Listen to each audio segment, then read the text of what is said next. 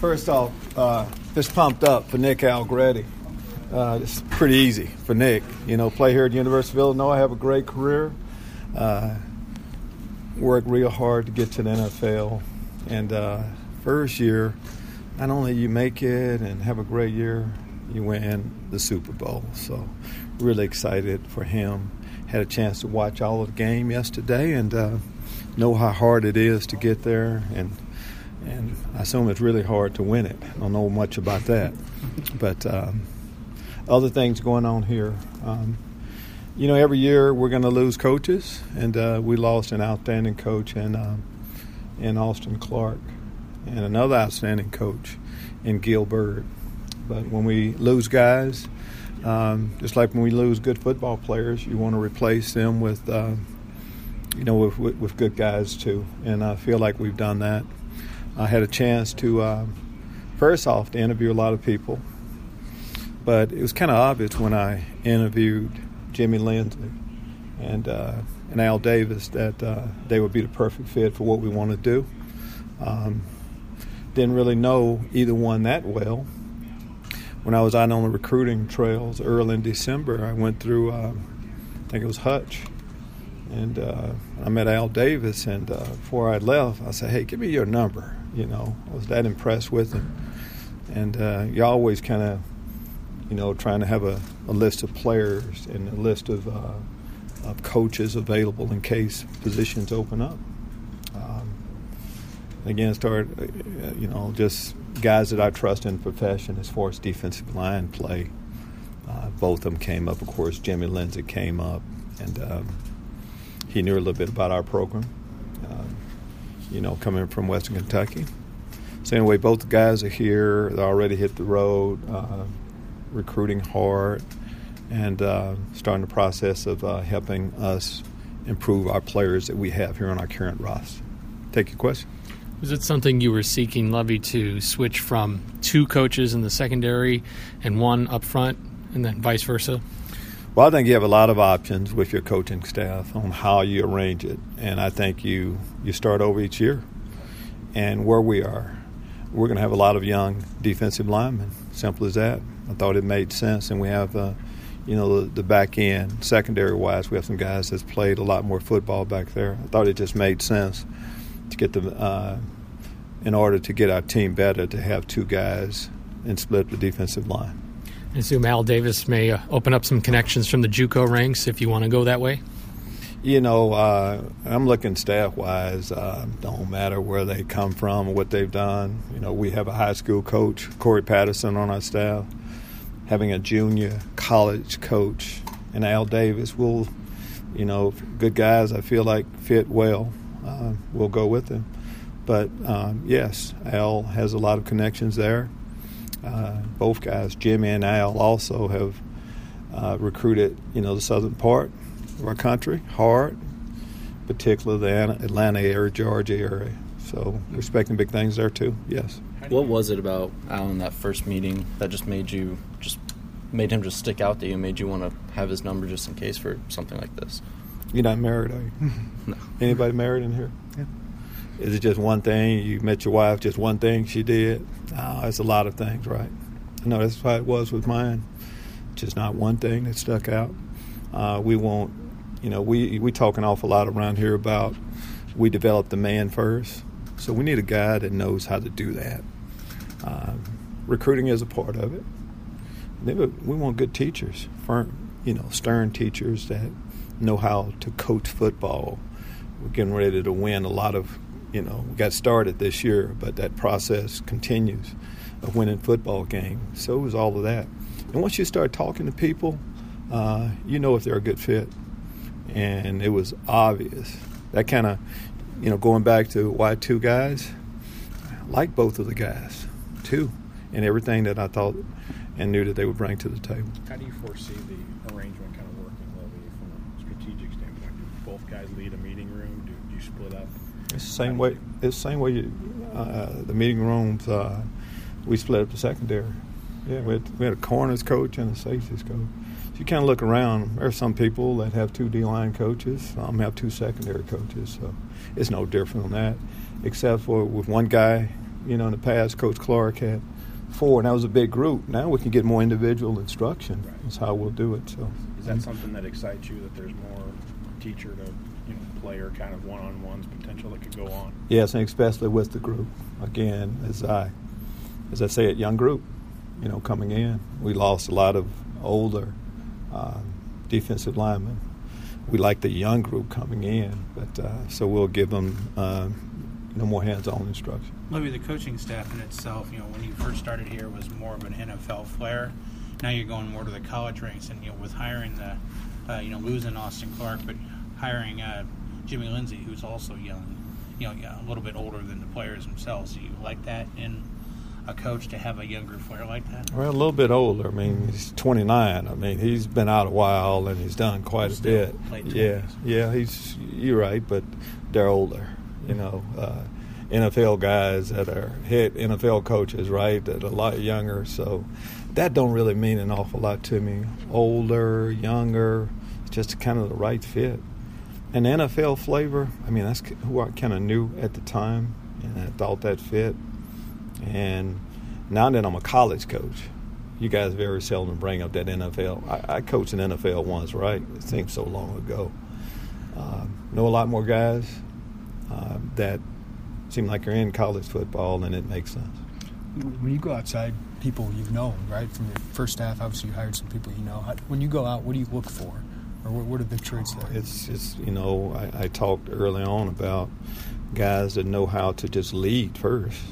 Good people, you know.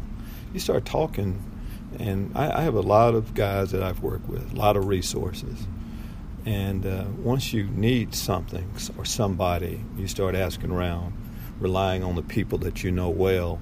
You get all type of um, options. I had a lot of options in, for these positions. A little who's who on who applied, and I like I interviewed five guys or so personally. Um, and then, it, but you know, good teachers. Starting off with that, got to teach football. Uh, young players that don't know the game, and a certain t- kind of guy. So recruiting brings that up. So it's kind of established what you're looking for a little bit, and uh, you start asking around. Especially some positions, there's a, a little click of guys, and if you can get in, you can get some good information on exactly what you should do. Is it fair to say Georgia, with their ties, is, is becoming a priority for you guys? And if so, why, why Safe that to say. Yeah. It makes sense. You look at it, direct flight uh, from Atlanta to Bloomington, easy. Um, but we're we're gonna, as far as an area, yeah, we're gonna go south an awful lot. First, start in our state, go south from there.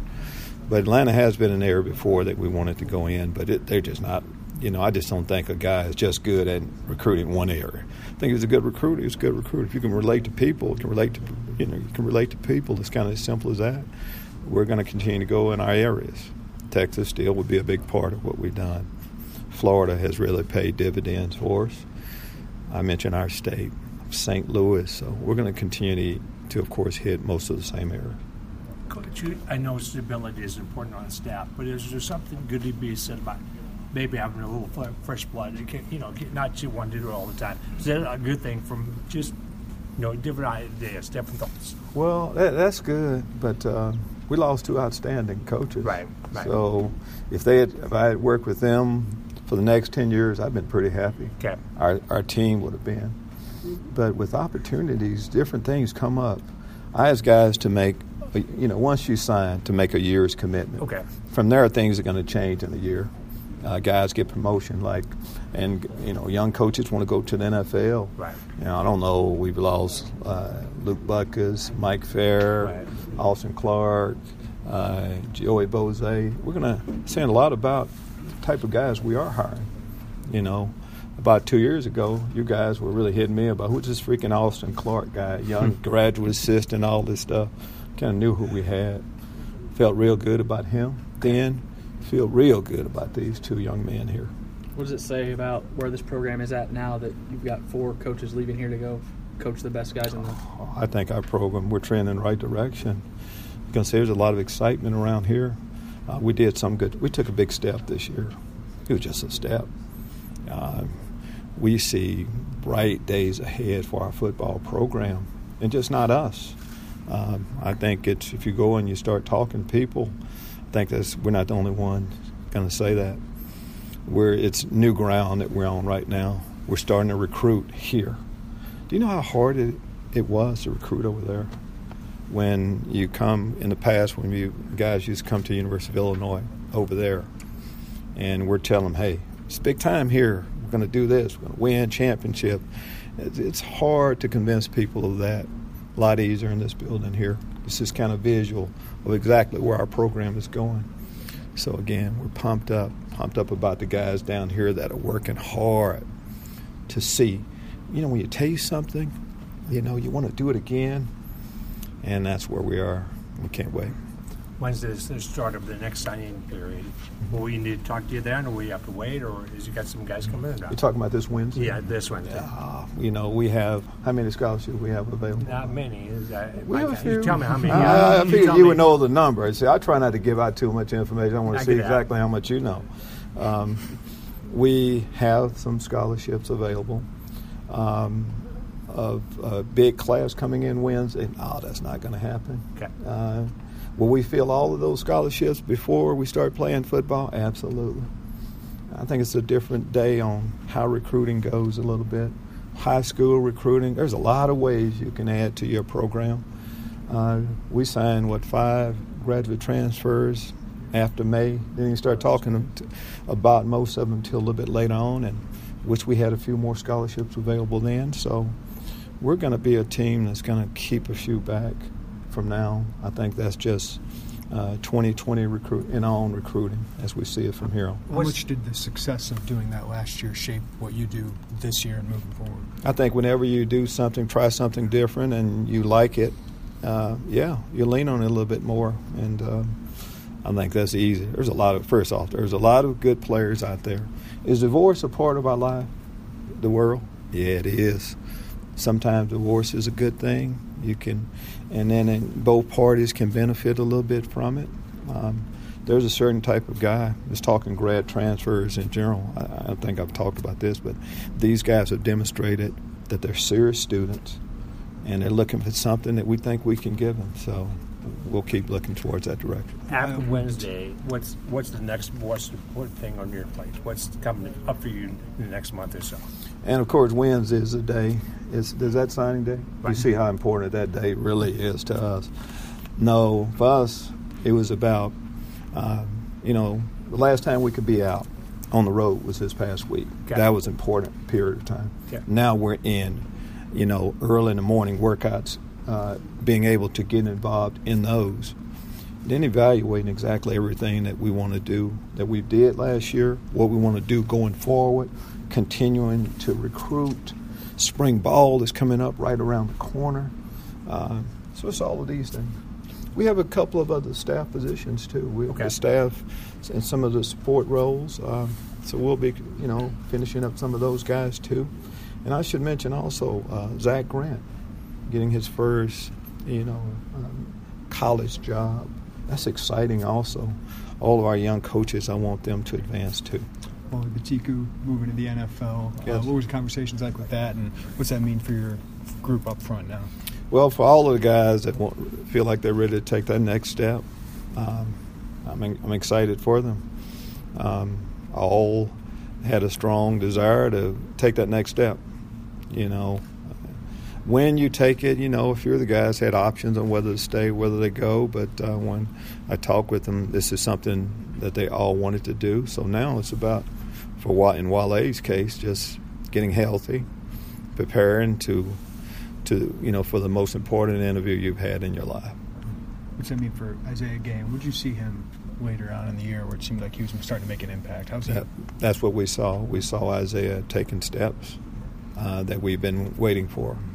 Uh, he has talent. Now he's in that that role. He's an upperclassman here. We're expecting big things from him. A lot of young players coming in. Uh, he needs to show them the way.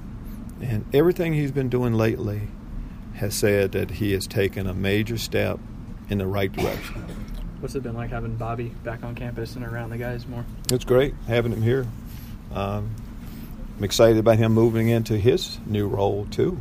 Uh, of, you know, Bobby has been, you know, uh, criticizing every decision I've made for so long around here. So now I'm going to get him right in the building where he's going to feel like he's a part of it. Now, seriously, excited about getting Bobby back here, the classes, around his teammates, in the building. There, are, there will be some things that he'll be doing football wise for us. Um, and that's all exciting. He's made so much progress, and uh, just can't wait to see these next steps. I'll be able to see him daily, these next steps he'll be taking. Well, I know you're hiring the, the best people, but what's it mean to you that you have the most African American coaches on your staff? Is that the case? Oh, you know, for me, I, I hire the best coaches. Um, but, you know, sometimes in some places, um, for whatever reason, you don't see a lot of men of color on the staff. It's kind of hard to understand a little bit uh, that you wouldn't think that uh, men of color can't lead men of color and uh, and do it well. So for me, kind of worked out that way. Excited about everybody that we have on our staff, but there's diversity in our building. Uh, Lou Hernandez is only Hispanic American strength and conditioning coordinator in college football. So we love that too. Um, one of these days, you're going to see a female walking down through here too. Uh, that's a big deal for me. So diversity is definitely important to me. Does that say something about just having opportunity to be a head coach and what that brings to a staff? Yeah, a- a- absolutely. To me, if you're qualified, we're going to find you. If you're a great player, we're going to find you, and we're going to mix a lot of different people together and uh, let them do their job, and they're going to do it well. James Franklin said, I think last year that that uh, it's important that everybody has a shot, gets a shot, gets an opportunity to coach, no matter your background. Do you feel like there's progress to be made there? Not for this program, but just as you look across I the feel like landscape. there's progress to be made. Absolutely. Um, 2003, there were there was uh, one African American GM in NFL, three African American head football coaches, zero um, black ownership. 2020, how many are there in NFL? Black coaches? Three. Three. How many uh, black GMs are there? One. Uh, is there uh, progress that needs to be made? Absolutely. And when I make this statement that um, um, I believe that um, uh, black men can be in leadership role and lead predominantly black teams, and that just kind of makes sense a little bit. But that's evidently what most people think is that uh, that's not the case. So we have a long ways to go with that. Uh, a lot of people give lip service to it. Some people do something about it. They're about action. University of Illinois, it's about action.